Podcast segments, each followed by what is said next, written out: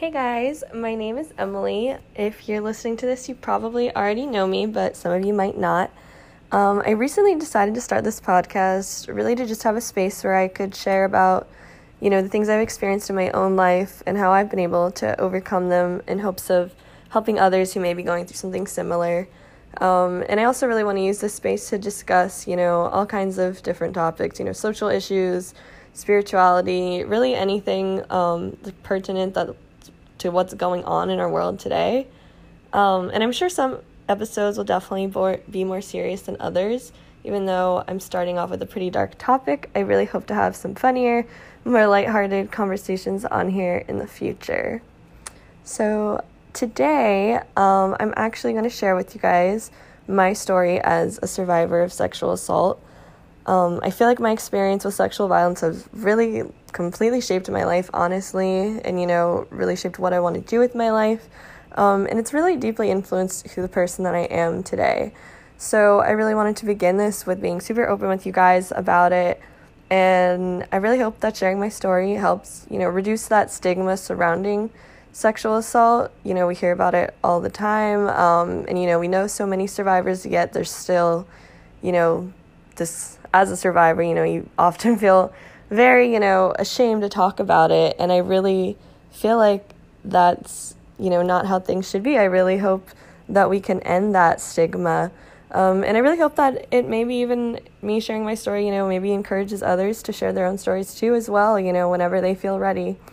Um, I do want to give a content warning just because I am going to be discussing, you know, what happened to me in a good amount of detail, and I really don't want anyone to listen to this if they don't feel like they're in a good headspace to be hearing about you know, such a sensitive topic discussed. So I just wanted to start out with that and really get that out of the way. So, if you go to UCF, um, you probably are familiar with the fraternity ATO, um, Alpha Tau Omega, it's their full name. Um, and if you know of them, you probably know about their reputation because they've been involved with the rape of three different women since 2016 um, I am actually one of those women, which is why I've decided to share my story with you guys. Um, and but for me to really, you know, it that this happened to me fall of my freshman year, fall of 2016. Um, but for me to really go into that, I have to kind of establish a little bit of background information, um, just for you to get an idea of like what I was going through before I came to college. Um, so when I was actually when I was in high school at 16, I was sexually assaulted. Um, I guess it could be described as a date rape type incident. Um, there wasn't any alcohol involved. I mean, I was completely conscious for it. It was awful, obviously. Um, but I really, I mean, I don't want to go too much into detail with it, but it was something that really affected me in high school. And I honestly feel like it just consumed my life and consumed my outlook on life, honestly. Um, and I was really struggling in high school. I was diagnosed with PTSD and depression, um, but this was only after. I mean, I had barely told anyone for about a year, and even though it happened when I was 16, um, you know, no one in my family knew. It never really came out until I was a senior in high school, honestly, towards the end of my senior year. Um, and that was when, you know, my family had finally found out, which I didn't mean to tell them, but I had spoken with a doctor and decided to finally, you know, tell my doctors what had happened to me. And then, you know, I didn't realize that there's, you know, this policy where if you tell a doctor you've been sexually assaulted and you're under 18, then they have to tell your parents, they're obligated to. See, I guess this is like very common information. I don't know. I just did not know it at the time. Um, but I mean, looking back, I am thankful that you know, I was able to have them know and aware of what my situation was because that was really when I was able to get help. Um, so I was in therapy, you know, leading up to college, trying to really just kind of kickstart this healing process, you know, get as far, like, make as much progress as I can before moving away to college in the fall. Um, but honestly, I felt like for me, going away to school in the fall was, you know, the the thing that kind of kept me going. It was I had felt like so stuck and you know surrounded by you know, all these reminders, all this darkness, like being in high school, um, in regards to like what happened to me.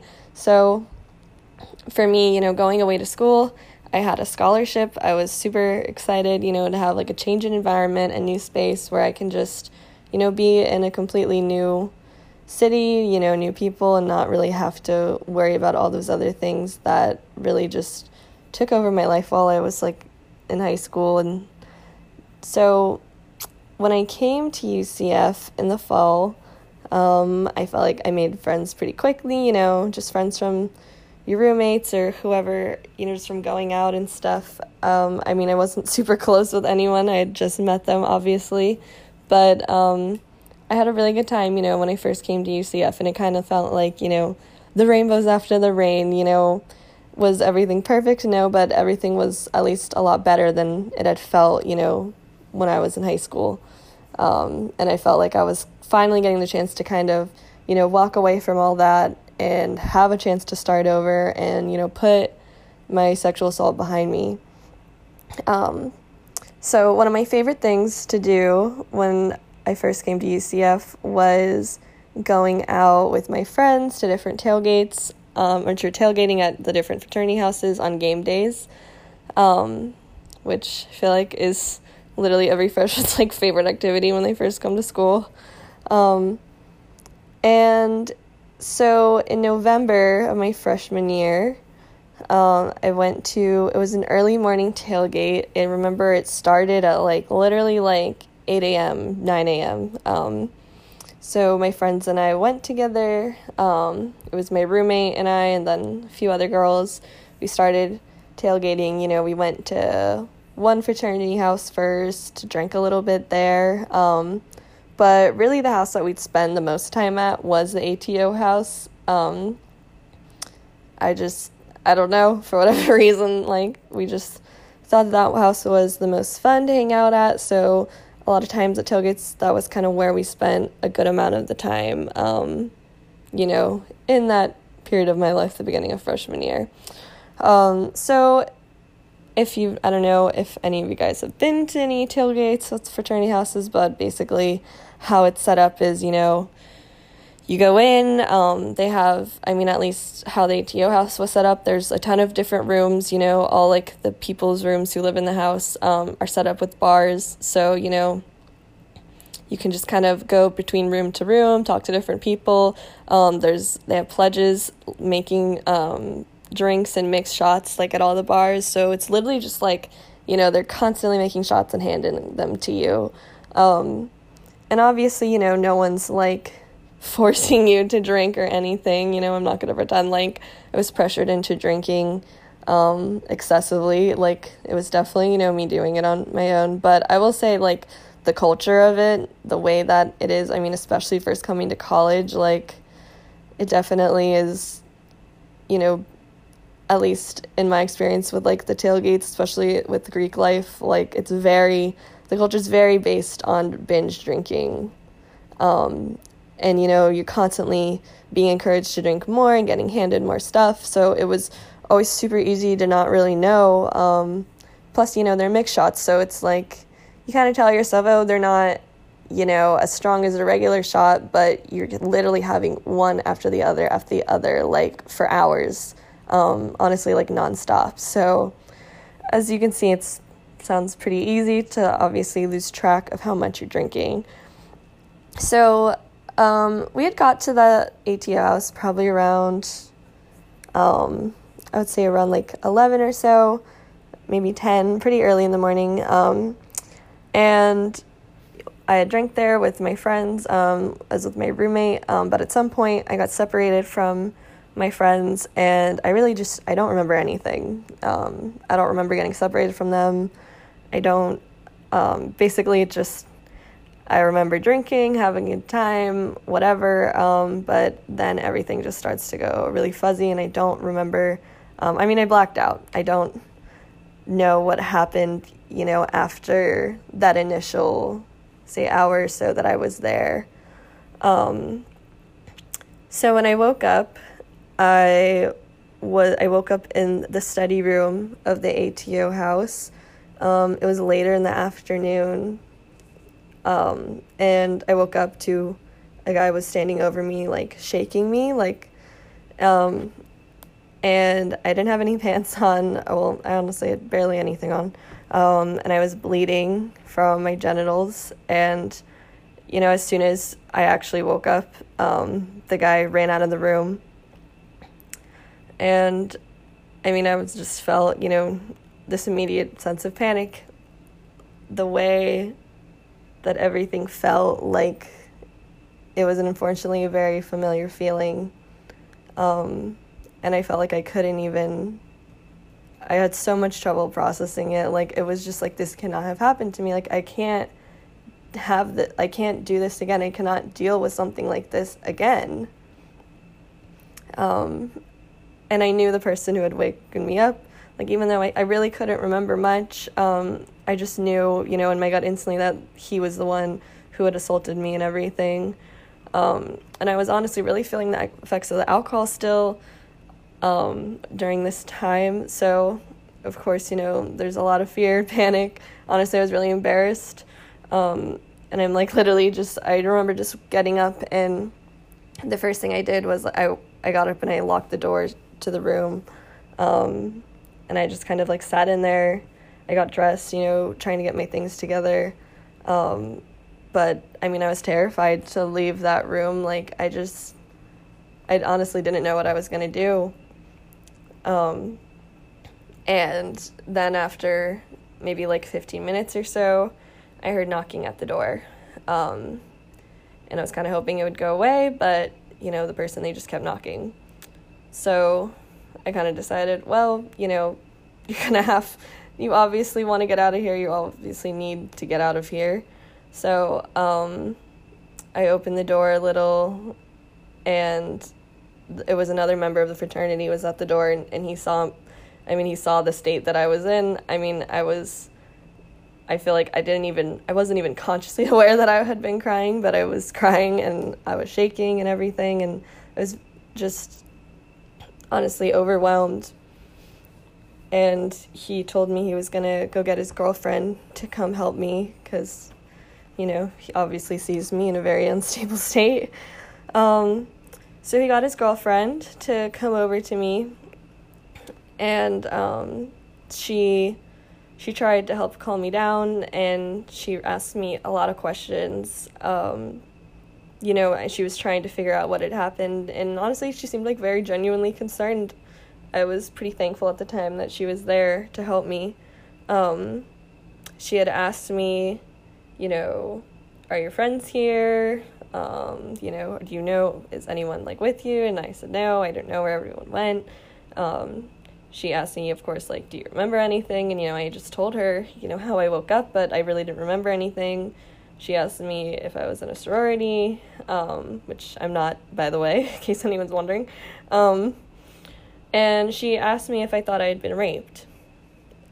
And I just kind of remember sitting there in silence because you know, to say yes meant to say it meant reopening this huge door in my life that I, I I just really wanted to close away and get away from. Um, so I didn't want to say yes, but I also didn't, I knew I couldn't just say no either. So I told her I didn't know, but I knew something you know, whatever took place, I was very, I was obviously was either unconscious or extremely drunk. Like, I honestly, just based on all the context of the situation, definitely was unconscious at least towards the end of everything. Um, and she had told me, okay, well, you know, if you think you can identify the person, um, walk, like, she basically walked with me over to a window. She said like everyone was outside now because like the tailgate was basically over. Um, and she showed me, you know, she's like, okay, everyone's outside. And she's like, do you recognize anyone here? And I told, and I pointed out the kid who it was. Um, and she told me his name um, and that he was a pledge. And so she then had another member of the fraternity. Um, she told me, you know, he's going to walk you back to your dorm. Um, because I lived on campus at the time, you know, not too far from like where all like the fraternity houses and everything are. So um, they said they, he was going to walk me home and everything and kind of, you know, discuss what had happened. So, of course, you know, obviously wanting to go home and really just wanting to get out of there. And, you know, I'm still feeling the effects of the alcohol, so I'm obviously still very drunk at this point in time, you know, trying to process all this stuff that's just happened. Um, so, you know, she introduces me to this other member who's going to walk me home. And um, so he walked me home. And I remember, you know, at first kind of just small talk. Um, but then when we got back to my dorm and we were outside of it, he sat me down on the bench and told me, you know, we're going to have to talk about what happened today. And I mean, I, I was just still feeling really overwhelmed and I really didn't want to like go into everything at that point. I honestly just wanted to be alone more than anything. And so I told him, you know, I do want to talk about this. Like, I'll tell you, you know, everything I can remember, but I would rather us do this later. I just need to like go home and, you know, sleep it off and get the alcohol off my system um, before really discussing this. So um, he gave me his phone number and, you know, he told me to text him whenever I was feeling ready to talk about everything. Um, but then he also told me, he asked me to not tell anyone else about it. Um, you know, he said, you know, we're we just want to handle this ourselves. We're going to handle it internally. We really don't want you talking about it with other people, especially when we don't know the full side, like, you know, the story yet. So, um, which, you know, obviously, you know, in retrospect, it's like, well, obviously, you know, a fraternity, quote, handling it themselves is not going to be the proper way to handle a situation like that, especially when they're telling, when they're outright telling you, you know, do not tell anyone about this. Um, so, but for me, you know, whatever. I want. I went home. I went back to my um, whatever. I was back at my dorm, and then you know, several hours later, when I was feeling, you know, finally sober, um, I texted him and, you know, I told him about how I woke up. I told him. I mean, I remember kind of saying like, you know, like part of me like I don't I had even said, you know, I don't want to make this, you know, this huge deal, but I really feel like what took place was wrong there and you know, someone needs to be held accountable. So he told me he was going to meet with the fraternity's president about it and um, the kid himself, who was a pledge at the time. Um, and he told me, you know, they were all going to discuss it and hear all the sides, whatever. And so that was kind of where it left off. Um, then the next day, I reached out to him again um, and I asked him, you know, did you guys have this meeting? How did it turn out? And I was told back, what I was told was, you know, his response was literally, sometimes, you know, we do things we regret when we're drunk. And, you know, then he went on to just basically telling me I need to be more careful when I drink in the future, which obviously, like, it's very frustrating to be told that, you know, like literally to just have them completely dismiss it and put it on me. But at the same time, you know, I really I did not want to deal with this at all. Like I just I was just come I had just come to college. Um, my parents were already so worried about me, you know, being in in college given my history already, and I just I didn't want this to be you know something that I had to just I just didn't want to deal with it honestly. um, and I didn't have any like close I mean at the time yeah I had my friends my roommates but I mean I really didn't know them that well and I really didn't know them well enough to be talking about this and you know it was just kind of something I had really kept to myself and the only person who knew was the roommate who actually went with me to the tailgate because of course you know later on, just like where what happened, you know, we got separated. Um, and yeah, she was the only one who knew, but you know, her and I, um, and I'm really close with this roommate of mine. We're still roommates to this day. I love her. Um, shout out to Michaela, like the best person ever. Um, incredible person who's helped me through so much. Um, and for a long time, Michaela was the only person I had ever told.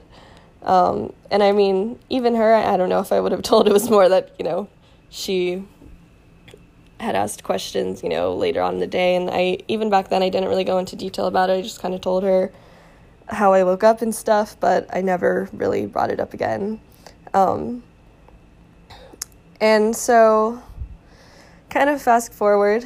Um, so I, I had this thing I was carrying with me like throughout my freshman year, and I really just tried to completely ignore it. I just tried to, you know, push it away deep inside me. You know, I felt like, honestly, yeah, ignoring it was the only way I was really like to me that was honestly the only option at the time. And I just kept trying to you know ignore my body's cries for help but you know eventually you can only push it off for so long. Um, but really the turning point for me was in August of 2017 so this is the summer following my freshman year.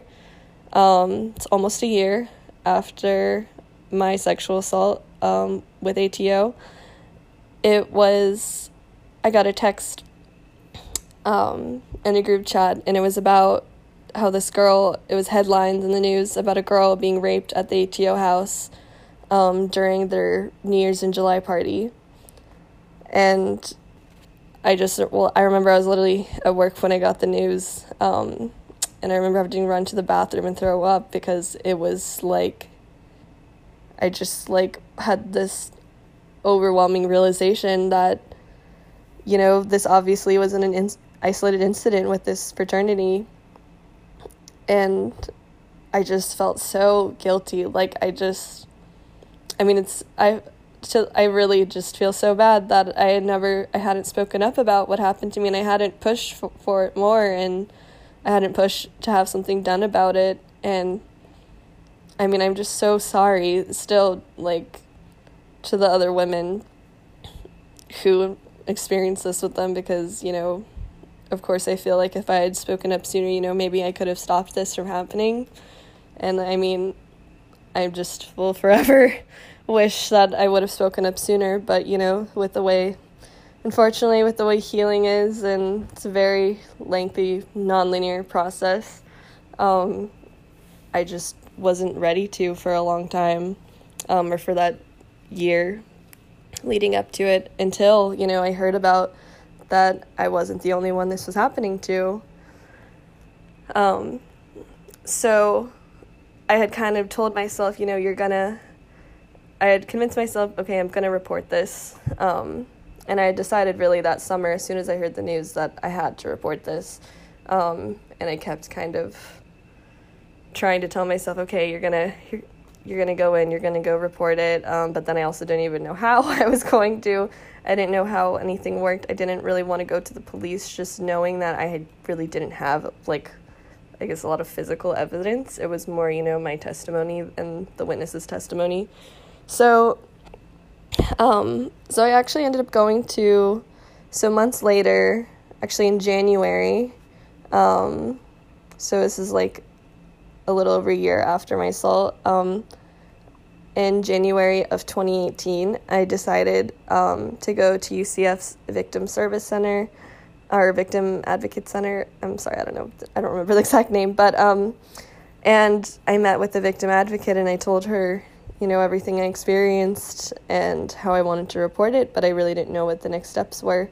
So she had explained to me, you know, the different options, you know, going with the police, or the other option was reporting through the Title IX office at my university. So, um, to me, that was really what made the most sense. And also at the time, I still had the mindset of, you know, my family can't know about this. I don't want anyone, I don't want the people in my life to necessarily know about this, that I'm reporting this. Um, I mean, I just didn't want them to know what had happened to me at all. So, um, and viewing with the Title IX office seemed like, you know, the best way to have some him held accountable. You know, even though there's only so much the university can do, I knew that I felt like going to the police was gonna honestly just be useless because of the lack of evidence that I had, um, and unfortunately, I've had a lot of friends who have reported their assaults with the police, and I've unfortunately never ever heard a good response back from them. Like anyone I know who's reported something to the police like of that nature has always told me that they regret it and has always told me that they wish that they had never said anything, which obviously definitely kind of you know, made me not have any interest in going down that route. So, anyways, um, I decided to report it through the Title IX office. Um, so, how it works when you have a Title IX investigation, they have a Title IX investigator who he meets with you, um, and then you know you're the accused student, I guess you would call it. They um, refer to them as the defendant, um, and then they also meet with all the witnesses who are involved. So, um, initially, I honestly thought that, you know, so the witnesses that we're calling in was it was going to be my roommate who was with me earlier in the day, um, the guy who initially found me, and then his girlfriend who had helped me, and also the other fraternity member who walked me home. Um, so initially, I honestly thought, of course, like, I thought the girl who had helped me on the day of the incident, you know, I really thought that her testimony would hopefully help my case. Um, but I was completely wrong, unfortunately. Um, see, I didn't really know. So, what I learned was that apparently she had just recently been chosen, like right as I started this investigation, she had just been chosen as ATO's sweetheart. Um, so basically, she's like the one woman who represents this fraternity um, at my school. And now I'm having an investigation where she is obviously, you know, one of the witnesses. So she had she chose to, you know, protect herself and her boyfriend's fraternity over the truth. She basically told the Title IX investigator she had no idea that anything of like violent nature had happened to me. She told me, like, she told the um, investigator, you know, that she couldn't imagine like if she had known that something took in place like that then she would have done something and like she can't she kept like you know the investigator said she was actually crying in this interview saying like oh i can't understand how um you know i would never have like left another woman like that if i knew that had happened to her and you know all this stuff um and reading her testimony was obviously really i mean i was honestly just in disbelief when i read it because she had literally said like you know everything I had said about our inter- my interaction with her wasn't true. She said she had no idea anything had happened to me. She had never helped me identify him like basically completely telling them that I'm making this up. Um, and you know the other disturbing thing about this girl is she was actually president of a sorority at my school, Theta Tau Alpha and you you also get to bring a support person with you during each of your Title IX um, interviews. And she even brought um, the chapter's advisor as her support person. So she's literally, I mean, honestly, it was like heartbreaking and terrifying to me that this woman who would just willingly lie to protect a rapist was literally leading other women and being responsible for other women. And I just it was just so hard for me to wrap my head around. Like I just I cannot imagine protecting someone like that. Which I mean, I guess at the end of the day she was really just protecting herself too, which I kind of learned later on. Um and so yeah, um I was having trouble because, you know, obviously the other two witnesses who are also members of the fraternity obviously are did not testify in my favor as well. Um, based on what they said in it, really the only person, the only witness who was kind of, I guess, called like on my side, um, was my roommate. But unfortunately, she really didn't have any interaction with the situation at all. You know, they had just called her in literally because we were together in the morning. That was it. Um, so the Title IX investigation, so how they work is after they interview everyone, they determine if there's a preponderance of evidence that, you know, something against student conduct took place. So for me, it was a preponderance of evidence that I was sexually assaulted while too intoxicated to give consent. Um, and they found that, um, so basically, the investigation actually found that yes, there was enough evidence based on everything that people said in their interviews that I would have been um, that I was showing obviously signs that I would have definitely been too intoxicated to give consent. And so the Title IX office sent um, my case to the UCF Student Conduct Office. And the Student Conduct Office is where they actually hold a hearing. Um, it's kind of like the court part of it, I guess, where they determine if, you know, the accused student's actually guilty. Um, and it was frustrating because I had really wanted the whole fraternity to be held accountable because, you know, they had their leadership know about this. This kid was literally a pledge. They could have just gotten rid of him. He wasn't even a true, like, member at this time, and they just kept him around anyways. And they literally helped cover everything up. So, obviously, you know, I wanted the fraternity responsible as well, um, or held responsible as well, but, um, they had told me, you know, the director of student conduct told me that because, you know, well, one, it had been almost two years at this point by the time they fi- I finally had my hearing. It had been almost two years since it happened. So obviously the leadership of the fraternity is different, so they couldn't really hold them accountable. And then they also told me, you know, there really wasn't any rules against how the fraternity handled my situation because, um, you know, if a faculty member has a student tell them, you know, I was sexually assaulted or, you know, even I was sexually harassed, whatever it may be, um, they're required to report it to the university's Title IX office. However, if you're a leader of a student organization, you have no obligation to report if you were told that one of your members raped someone, which I just think is ridiculous that that's how the rule works. But, you know, I also, I mean, I understood that the director's hands were tied. Like, I knew that he literally couldn't do anything in his own power to hold them accountable. Um, and oh, so something else I want to talk about is um, I was a few months into my Title IX investigation. Um, I started in January, and then by April, another story had come out um, that another girl was raped at an ATO party. And it was this time it wasn't at their house. It was at like this off-campus house that a bunch of like members of ato like have owned for years and years and years. They literally refer to this house as the meat factory um, to give you an idea of you know how lovely these boys are. Um, and that's where the fraternity would hold like all their unofficial parties you know the parties that weren't necessarily like, sanctioned with the university so um, and so hearing about this other girl's case, you know, like, and I mean, not, it kind of goes without saying, but, you know, the other two cases were also involved. You know, alcohol was, of course, involved as well.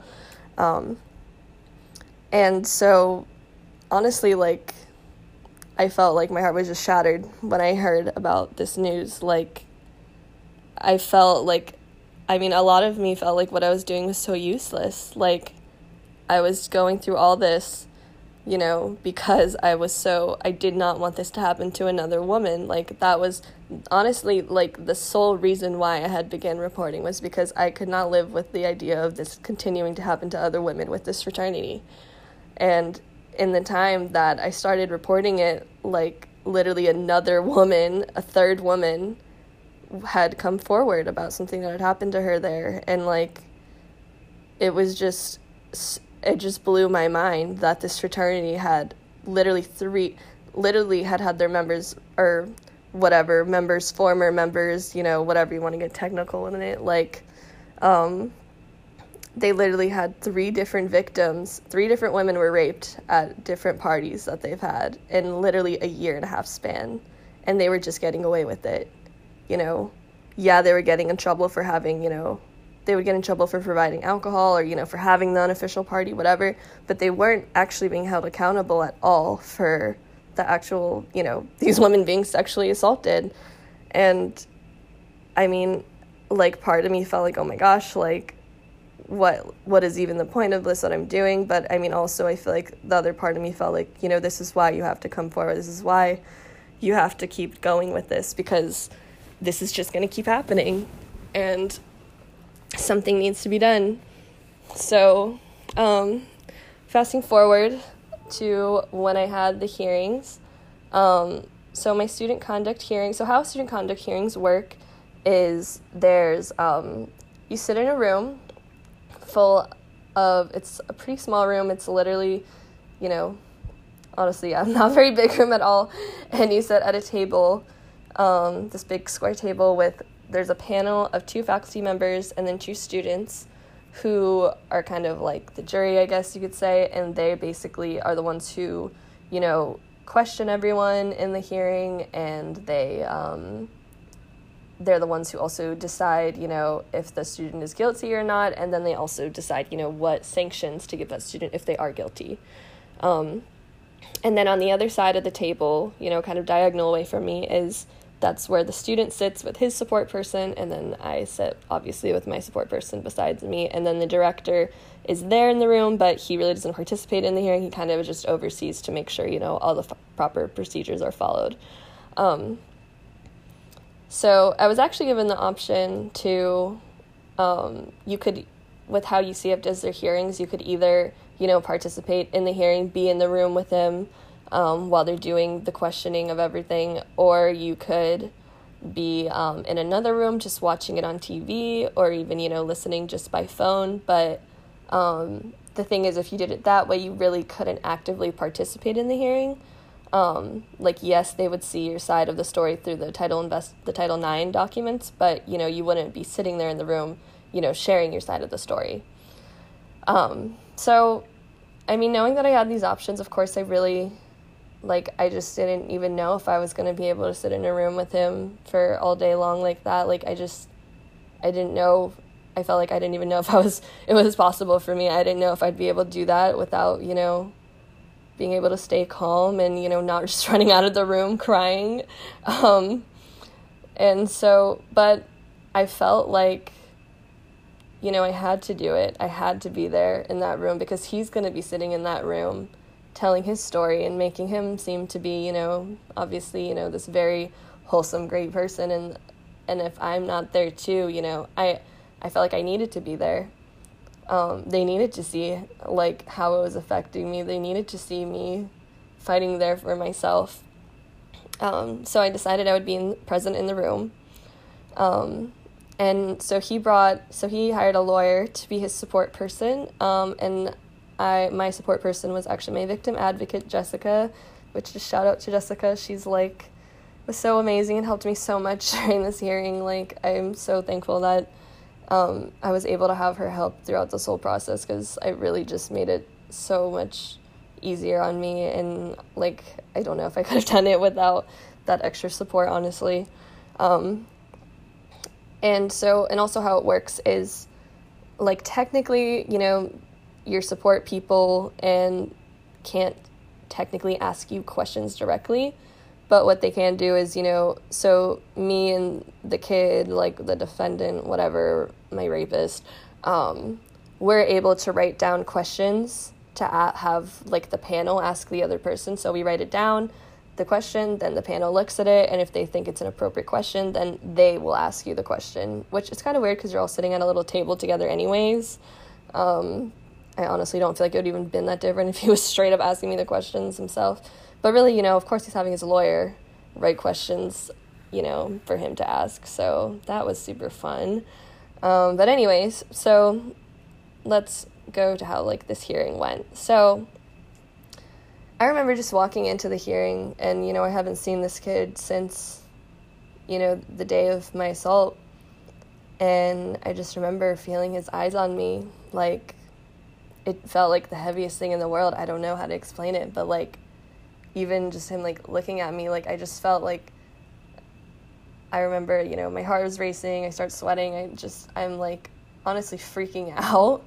Um, sitting in this chair, like I couldn't even look up. I just remember just sitting there looking down because if I looked up and I saw him, like I didn't know what I could do.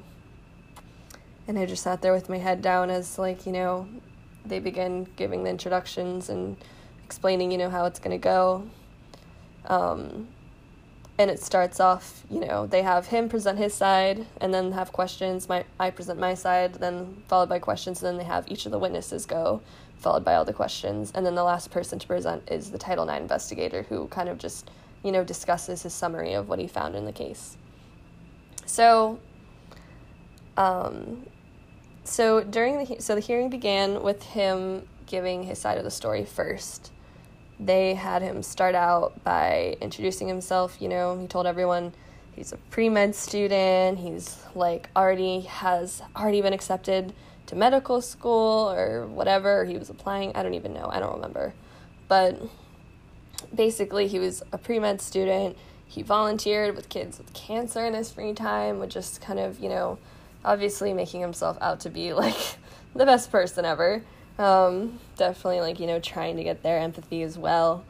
Um, and I just remember like I hated it so much like like I was sitting there with my head down, but I just I hated hearing all of this. It was so and then when he actually when they asked him can you know describe what happened that day i mean that's just when i was just like overwhelmed with anger honestly like hearing him talk like hearing these lies and then the way that he just talked about me and everything like it was just it was awful honestly i remember my victim advocate you know, she kept writing me little reminders, you know, to keep breathing.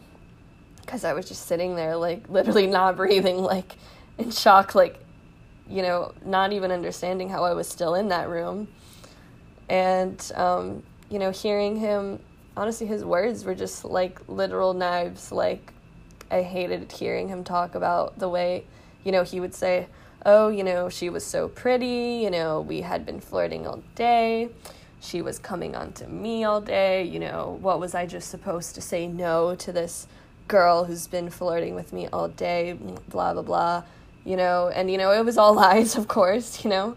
I had had no interaction with this guy at all, you know, from any point in time of day that I can remember, which means, you know, if I mean, I really don't believe there was any flirting at all, honestly. Like, I do not know this kid. Um, but even if there was, you know, I would have literally already been like blacked out by this point, anyways, so it wouldn't have even really mattered. Um, and I just was so like infuriated listening to his words. But you know, when you're as a victim, we're expected to be, you know, calm and composed. We're supposed to be meek and amicable and, you know, likable to everyone in this room and you know, you can't lose your temper because, you know, we have to be this I, people's perfect idea of what a victim should be like, and they want victims to be like these, you know, harmless injured deer, but you know that's not what we are. And I was just so angry listening to everything, but like, and I'm just like sitting there thinking like, oh my gosh, like I hate this, I hate this kid, like I, and I was so angry, and then all like, but everything in me was kind of just telling like screaming you know enough. Like this it I, i'm done. Like this is enough. Like i'm not going to let this kid keep talking and you know try to get these people's empathy and you know spewing all these lies. Like and i feel like when they i finally heard them say like emily could you please describe in your own words what happened that day um you know, even though when I first came into that room, I was terrified for when they would ask me to talk because I, I thought I was just going to open my mouth and nothing would come out. I felt like I could barely breathe. How was I going to talk and, you know, present my side of the story and defend myself? But I mean, honestly, I was completely wrong because by the time, you know, after I'd heard every, you know, him talk and give his side of things, like, I was so. I mean, yeah, I was just done. I had enough of it. And I feel like, you know, my anger overcame the fear of being, you know, sitting down at a table next to my rapist who's just talking about me and talking about the stuff, you know, looking at me. And so, I mean, I told my side of the story, and, you know, I feel like I was very firm in how I told the side of my story.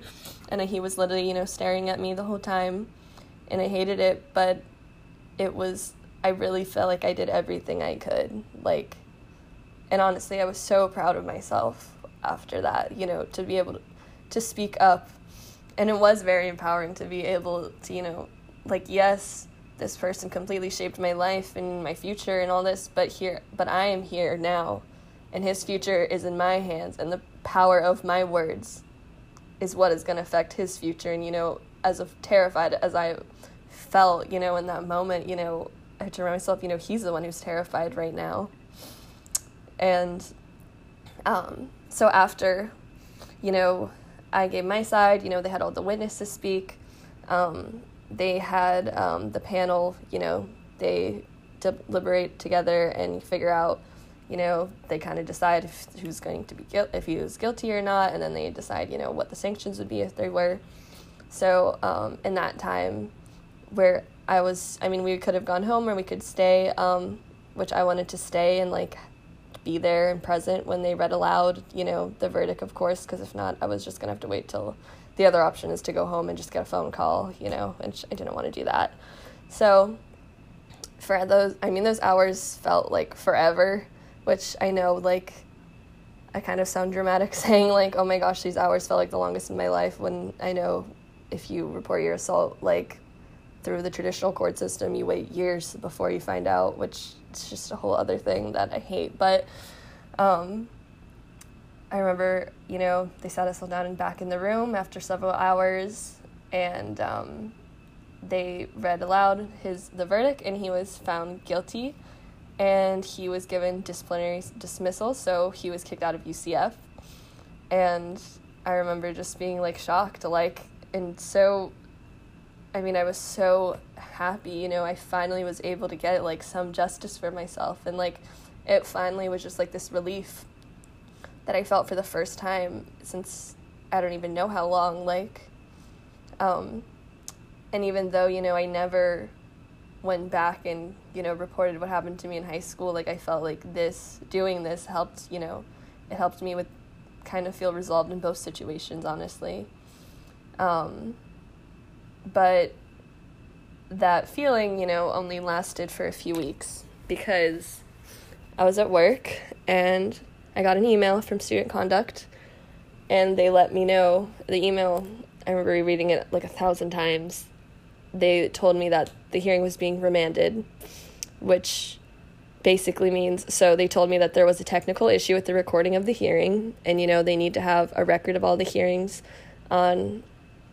They have to have a record recorded of all the hearings to actually, you know, just to have it on file. And because you know the student filed an appeal you know you have to have the appealant officer review the video of the hearings to make sure you know there was no problems with the procedure everything was done fairly whatever. Um, which the they couldn't go back and do that because you know they just couldn't access the file for whatever reason.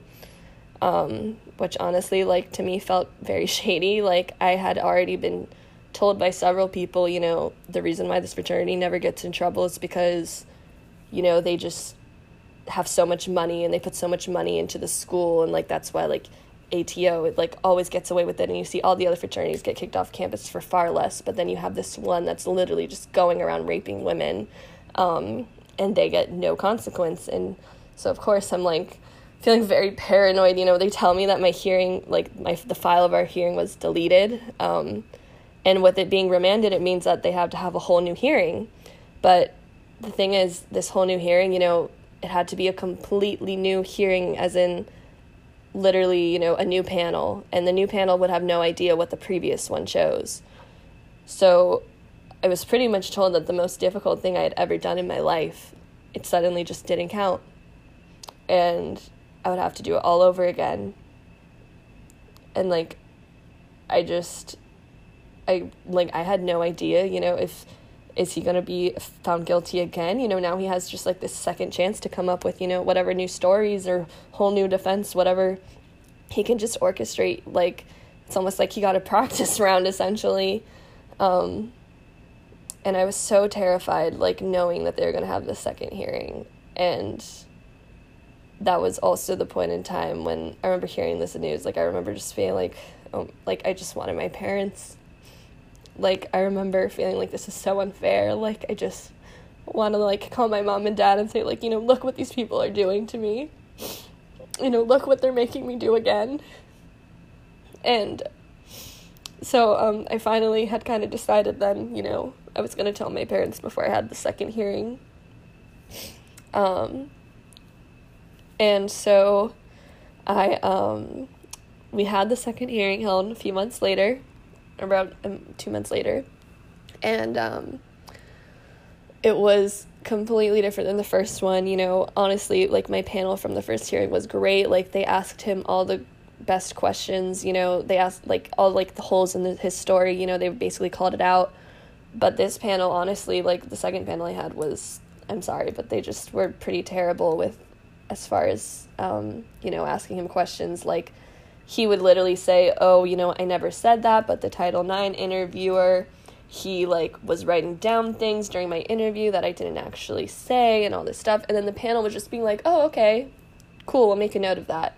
And then I am the one who had to stand up and say um actually if you see at the bottom of every page of your Title IX interview you're required to sign off on what the investigator wrote down you know confirming yes this is what I meant to say and it's like and then i also had the title ix interviewer um, explaining consent to them because the faculty members um, this time it was two male faculty members and two female students, whereas the last hearing was, you know, one male and female faculty member and one male and female student. And the faculty members really take like the lead as far as how the hearing goes. So um, I honestly just felt like the two men who I had as the members for my meeting or for this hearing like were really not as great at you know interviewing him and like getting to the bottom of things as the last panel had been. So I was, of course, like kind of panicking throughout this hearing, like, oh my gosh, like he's just gonna get off. Like he's getting this second hearing and he's going to be let off like free, really. Um, and you know, I'm like the one sitting there, like having them reread the definition of consent because, like, literally, these faculty members were like, "Oh, well, if she was flirting with him, like, doesn't that mean that you know, wasn't that considered consent? And I'm like, first of all, like we, I did not flirt with him. You guys have no evidence that I did. That's literally what he just is lies he's coming up with. And second of all, like if you keep reading the definition of consent, you know, it says none of these things are actually, none of these affirmations of consent can be applied if the person's literally like intoxicated or incapacitated. So it was very frustrating for me, you know, going through that second hearing and having it dealt with the way that it was. Um, but I mean, I like I was very surprised to learn like he they actually found him guilty a second time and you know, I was so happy, you know, the truth still prevailed and truth still, you know, comes out at the end. And I mean, I was honestly shocked that he was found guilty a second time because the way that the hearing went, like I really did not think that they were gonna hold him accountable. Um, which and I'm thankful and I just want to also say like I'm so thankful for the director of student conduct like he was he helped make you know I felt like he did everything he can to try to make that an easy process for me um, and how people treat you when you're reporting stuff really makes such a big difference in how you go through it and I was very like happy to have you know he was someone I I trusted my case in his hands you know even with you know, all these other things going on. Like, I definitely was thankful to have him, you know, overseeing everything. Um, so, moving on, um, I was obviously very relieved, like my rapist was being accountable, being held accountable for his actions, but at the same time, you know, I knew all these other fraternity members who helped cover it up and, you know, completely defended him were still obviously, you know, active in the organization. And I also knew that every single member of that fraternity was aware of what happened to me and, you know, obviously defended my rapist. Um, I mean, I even had friends, a friend in the fraternity who, you know, I mean, I didn't really, at the time, I didn't really know if he knew about what happened to me. Like, I wasn't really sure if it was something that was, like, discussed within the full fraternity or not at the time. But I figured out it was. he had basically told me um, that you know he didn't want to pick sides like use those exact words well i don't you know i don't want to pick sides and it's like you know you either think that i'm completely lying um, or you're defending a rapist and i mean needless to say you know those people aren't really your friends anyways but you know i was just I ne- felt like I needed to raise awareness about how dangerous it is to have, you know, this like, you know, quote brotherhood that is so dangerous for women to be around and set like especially in settings with alcohol. And I felt like, you know, the other two cases had been, you know, publicized in the news because they went um, they reported through the police, but like my case had never been brought to the news because, you know, it was just done through Title IX, and you know, because of the student privacy laws, you know, none of that is like, you know, given out, is shown to the public, really. It's considered confidential. Um, so I decided um, to reach out to the Orlando Sentinel, and I sat down um, with a journalist, Annie Martin, and she.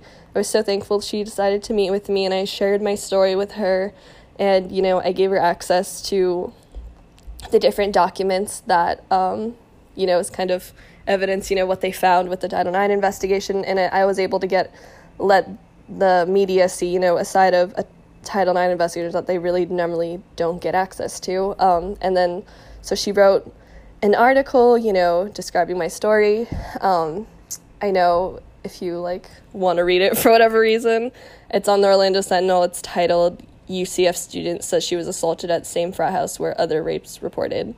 Um, and you know, obvi- before I go into, I know like the title of the articles, you know, kind of not the greatest, but because of, you know, the journalist laws, they have to phrase things a certain way. You know, they have to say student says she was assaulted. They can't just say, you know, student was assaulted, blah, blah, blah. Um, and I was really thankful, honestly, with how she, with what she did with the article. And, like, she wrote it so well. And I was so thankful that she listened to my story. Um, but, you know, in the article, she actually interviewed the CEO of, like, the national um, you know, the national organization for ATO. Um, and, you know, he completely distanced the fraternity members from my sexual assault and, you know, the two other women as well. And he literally said, you know, quote, uh, he wanted to avoid allowing a few members' wrongdoings to tarnish the entire chapter's reputation. And reading this just obviously infuriated me because, you know, is it really only a few bad members when the entire fraternity supported the man who raped me, you know, in addition to the several members who actively helped cover it up. And then you just have to ask yourself, you know, I mean, at this point of all the fraternities at UCF, what type of men are joining this fraternity? You know, this fraternity now was known as, you know, like literally like the rapey fraternity at my school. It was known, this fraternity had a reputation for being rapist.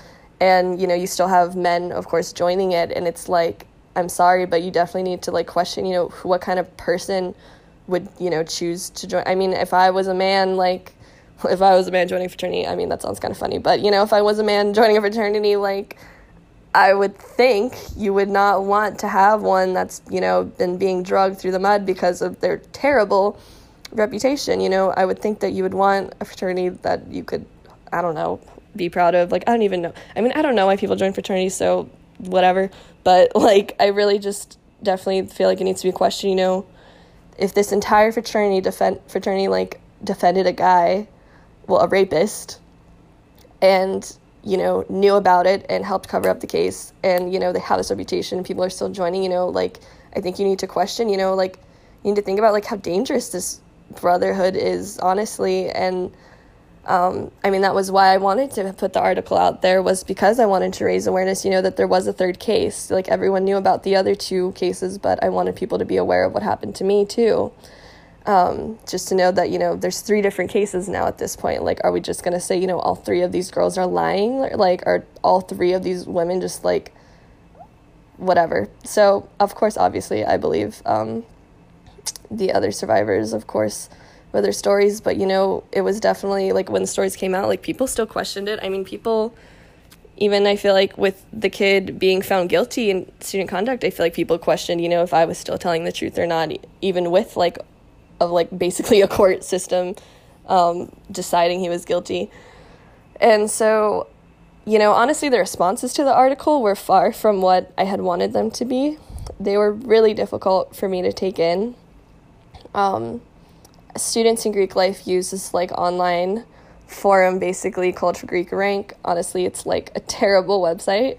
Um, most of the stuff you see on there is pretty like just the topics, the way they talk about each other. It's very gross, honestly. But anyways, um, you know, I guess because I wanted to have my feelings hurt, I decided to see. You know, I knew that this once my article came out, I knew it was obviously going to be something that people discussed on there. So of course, you know, I went to the site and wanted to see, you know, what people were saying, and the comments are really hard to read because I mean, really, no one really seemed to care. they were kind of just discussing it in as, you know, this happened so long ago. Like, why should we care now? Why is she, why is this girl even like bringing up this stuff? It happened two years ago.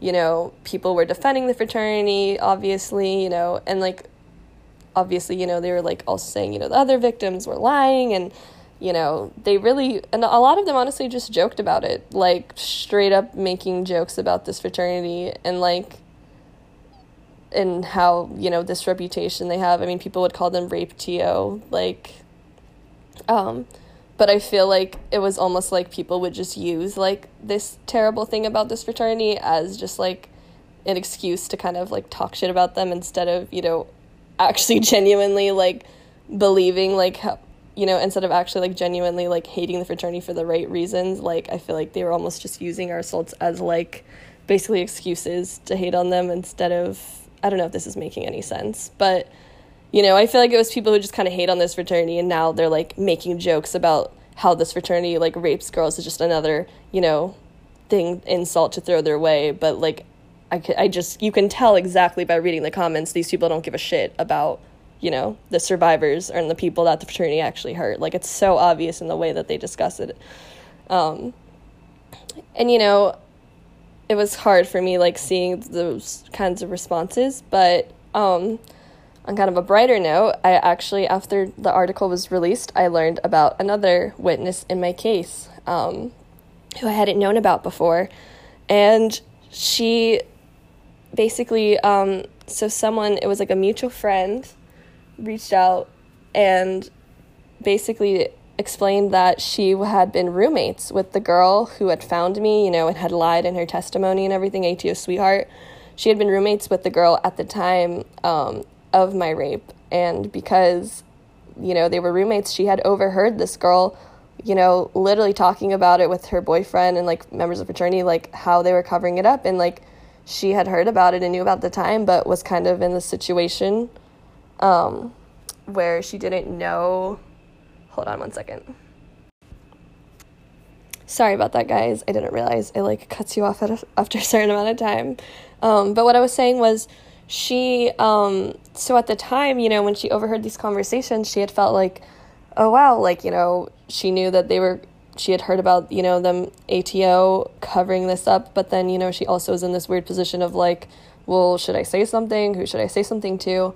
But then once she saw my article released, um, then she realized, like, oh my gosh, like, um, and once she realized that um, she had a mutual friend, well, we had a mutual friend together, um, that's when, you know, she reached out and let us know about, um, you know, what she had overheard and everything. And what I also learned after the article was released was that, you know, I thought that my sexual assault was, I thought no one knew about it, but I was completely wrong. Honestly, I was then told by so many people and I knew in Greek life, they had all basically told me, you know, yes, like we heard about this, we knew ATO, like we we knew and heard about them um, covering up the rape of a girl freshman year at a ta- or not freshman year, whatever, in 2016 at a tailgate. Like at the time, all these people, like in Greek life, literally knew about it, and um, and obviously, you know, I wasn't in Greek life, so I didn't really know, you know, what was, you know, being discussed and everything. But it was just crazy to me to know that, you know, like it wasn't a secret to all these people. You know, they knew about the case, but and I actually learned that some people did know it was me. Um, I had had some people. Um, I had found out that some people I know in actually a different fraternity they knew that I had been sexually assaulted and everything, and I, I, was just very confused about how they knew because I obviously hadn't told anyone.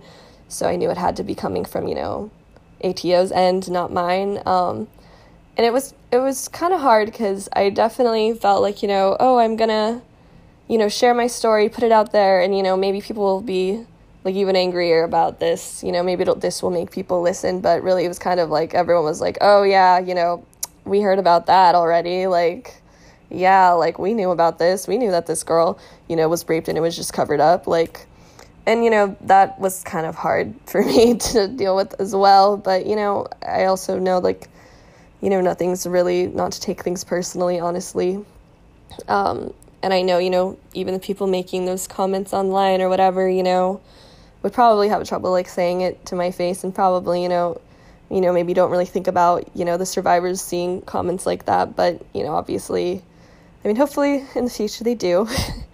um, but anyways, um, at this point in time, you know, I've finally told my parents about my sexual assault in college. Um, and, you know, they were really proud of me for seeking justice for myself and, like, shocked at how far I had gotten with my case, honestly. Um, but we then, you know, started discussing other avenues for, like, holding the fraternity itself accountable. So, um, because a criminal case really wasn't an option just because, you know, the lack of physical evidence, besides, you know, our everyone's testimonies, we decided to pursue a civil lawsuit against the fraternity. Um, so, my victim advocate actually gave me a list of lawyers to contact, and um, I reached out to them. And it was crazy because when I told her um, that I reached out to them, she had she like asked me like, "Well, how was it? Like, how how were the different people that you talked to?" And she had told me that I was the first person who they'd ever given that list of lawyers to who had actually, you know, called the lawyers and, you know, actually looked into, um, you know, getting a case started, which just kind of goes to show, like, you know, how hard it is for victims to, like, keep pushing for that justice for themselves, like, to keep, um, you know, trying to find, you know, avenues for justice. And, like, it was just crazy to me that you know that was the case. So um, we had picked a lawyer, and I um, I began working with him. Um, part of the one of the things I had to agree to was having all my social media on private, which is why I've had you know um, for like the past I don't even know how long, like over a year. I've had my social media on private, which like I'm actually just now starting to put things on public again, you know, as I start this podcast and everything. Um, but anyways, so back to um, talking about the civil lawsuit. So I obviously, you know, initially thought like I I was positive I wanted to do this. Like I wanted to hold the fraternity accountable. Like I felt like their organization like obviously played a huge role in my assault, and I just, you know, I wanted to find a way to seek justice for myself because I mean, yes, I got yes, the kid was held accountable, but I was seeing, you know, even though this kid wasn't at UCF, you know, the people in the fraternity with these girls still being assaulted, you know, I was obviously worried about like, you know, what this fraternity is going to continue doing if they're not held accountable. So, um, as the thing is, you know, the more that we went into the lawsuit with what everything it would entail, I began to feel so trapped, honestly, like, and it started feeling like I was just living, had to live my life in a way like to basically fit this perfect archetype for courts. And I mean, I'm sure anyone who's gone through the court system or anything like this knows exactly what I'm talking about. Um, and my lawyer, you know, he really wanted to make sure I had I was fully aware of what I was getting myself into. So, you know, he outlined for me all the different types of questions that they would ask me. You know, the questions that the other side would ask me. Um, and you know, he let he informed me that for a civil lawsuit, because you know you're the one bringing it up to the table. Nothing, as far as questions go, as far as topics they cover, really nothing is off the table. Like, nothing is private anymore in your life. Anything, literally anything can be asked about, anything, you know, it doesn't even matter how, like, pertinent it is to what, um, what happened that day. Like, they can ask you about your past way before that and everything you've done after, of course. So, you know, he started going over some of the questions that they would ask me. Um, I know one of the first things they asked was, well, how did your rape in college affect you differently than, you know, the date rape you experienced in high school? And they said, you know, you're going to have to make some distinctions about, you know, how they affected you differently. And the fact that you were assaulted before just really makes things complicated. Um, they, you know, ask questions like, how much did you drink that day? Was heavy drinking typical for you? Have you blacked out before that day? Have you blacked out after? How many times have you blacked out? You know, what's your social media like? You know, everything you have ever posted is open to being discussed in court. Will your post help your case? Will they hurt it? Um, you know, how many men did you have sex with before your first assault? How many after? How many after your second assault? So, how many partners total? You know, oh, and we're going to need a list of names, by the way And then they'd ask, you know, are you dating anyone now? Are you sexually active right now? If yes, with how many partners? With who? You know, have you ever sent anyone nude photos before? How many people? When did you send them? You know, we're going to need a list of names for that as well. And, you know, just questions after questions, you know, um, and they asked, are you okay with, you know, they asked, are you okay with being asked questions of these nature, like in depositions for, you know, six, eight hours at a time? You know, are you, how are you going to react? Like, will you be able to maintain your composure? Because, you know, the other side is going to pick judgmental jurors who, unfortunately, believe your answers to these questions will determine if you asked for it or not. And, you know, I've heard like this kind of example of having people describe, like, you know, if you were in a room full of people and they asked you to tell the person next to you to, like, describe, like, the best sex you've ever had in your life, it would obviously very, be, be very uncomfortable. Um, and, you know, they say, and now, like, imagine you having to describe, like, you being raped. And like I feel like it's a very like simple, you know, no like kind of analogy people use, but like it really kind of goes to speak to like how uncomfortable it is to talk about all these things and to have like literally your whole life like open to discussion and judgment from all these people who will literally decide, you know, if they think that you deserve this or not. And I learned really quickly that there's, you know, this perfect, this archetype for the perfect rape victim in terms of seeking justice for themselves. You know, the perfect victim, she speaks up immediately about her assault. She doesn't have many sexual partners. She's not promiscuous. She's never sent anyone nude pictures of herself. You know, she knows better than to drink often. And she's very careful, you know, to not drink often anymore, of course. And you know, she dresses conservatively and she doesn't post pictures showing her body on social media. You know, she's docile and calm and composed and you know, she doesn't get angry when you ask ask her to explain, you know, all the details of how she was violated. Or, you know, she doesn't get angry when you ask her to justify every action she's ever done taken before or after her assault. And I mean, I just realized, you know, this a court would tear me apart for not fitting into this archetype. You know, I took about a year to speak up, a little over a year about my assault. And, you know, I mean, I didn't want my history with men to be an open topic for discussion. And, you know, like any other woman under 40, I've definitely sent nude pictures before. And I I like really want to be able to post my body and appreciate it without, you know, them being like psychoanalyzed by everyone in a court. And, you know, anyone who knows me knows I'm like the farthest thing from docile in nature. Like, I've never been one, you know, to keep my mouth shut and to, and my values, the thing, like, my values come before anything else for me in my life, you know? And with, you know, going forward in court, I had to ask myself, like, am I really ready to abandon, you know, who I am as a person just to adopt this perfect archetype that's required for court? Like, am I really just gonna, you know, give all this up, completely change who I am for other people, you know, just to have a shot at, you know, holding this fraternity accountable? And like, I mean, you have to ask yourself, are you am I ready to defend every action I've ever taken to convince, you know, this judgmental jury that I didn't deserve to be raped?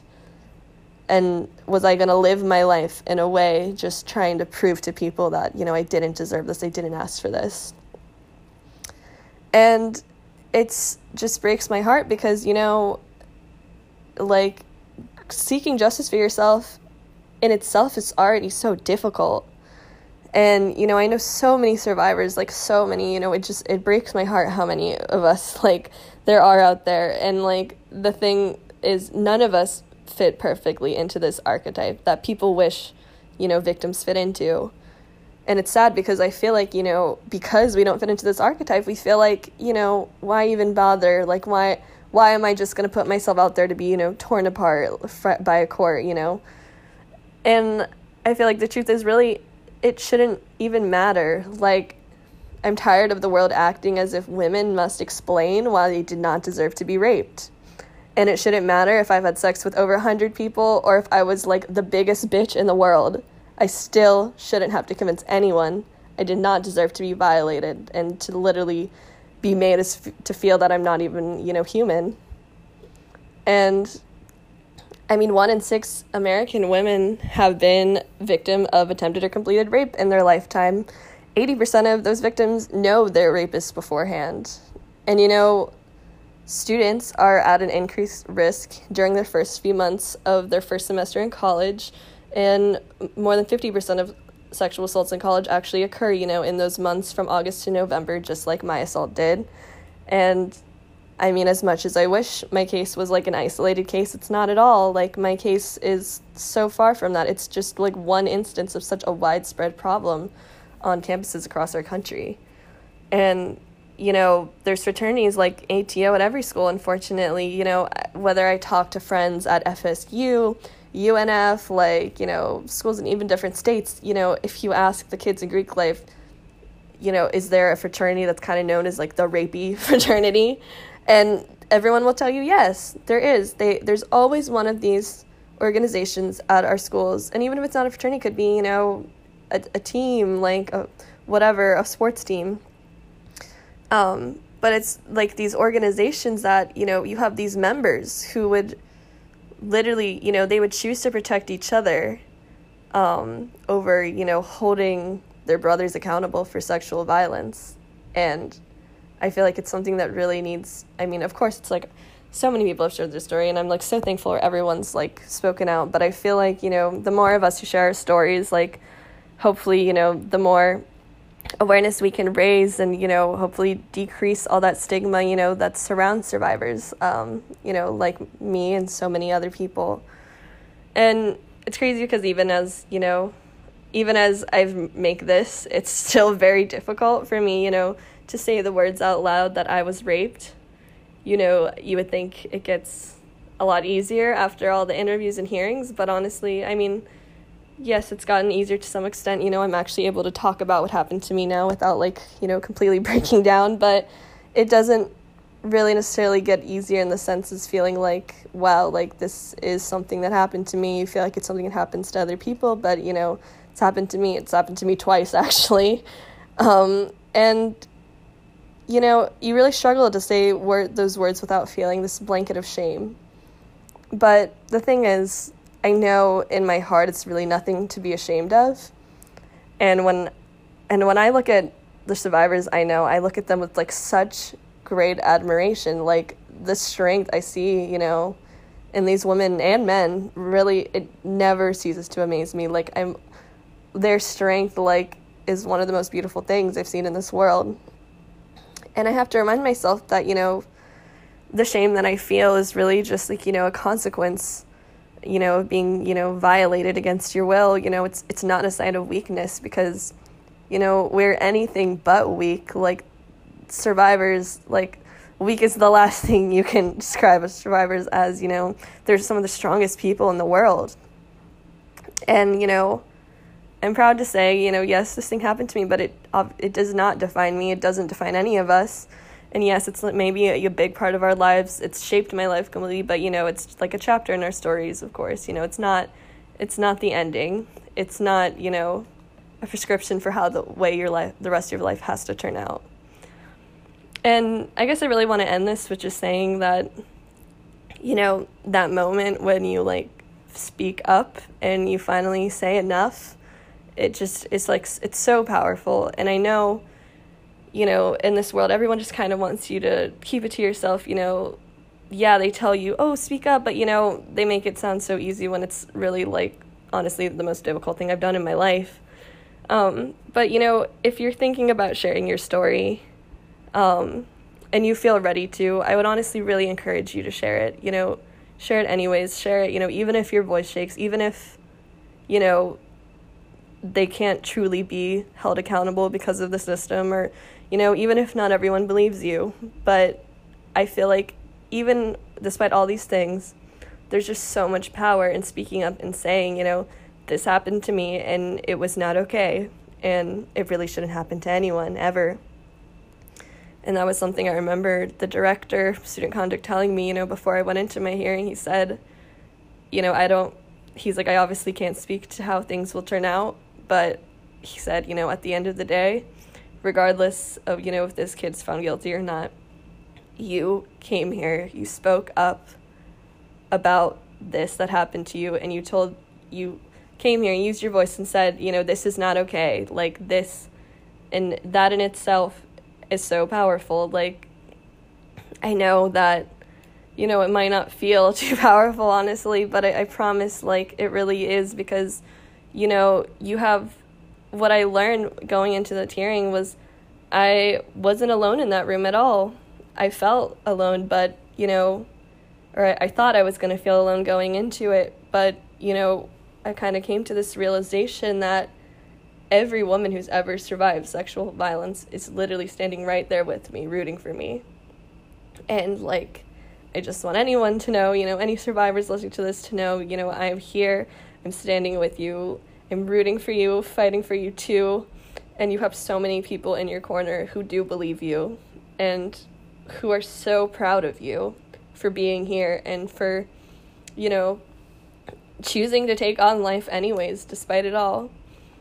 And like, I also just want to thank you know everyone else who's who's ever come forward and shared their story because honestly, other women sharing their stories really what inspired me. Um, the Me Too movement was really huge for me and with inspiring me to speak up um, about what happened to me. And then of course, you know, women like Chanel Miller, um, and I mean the list could go on forever.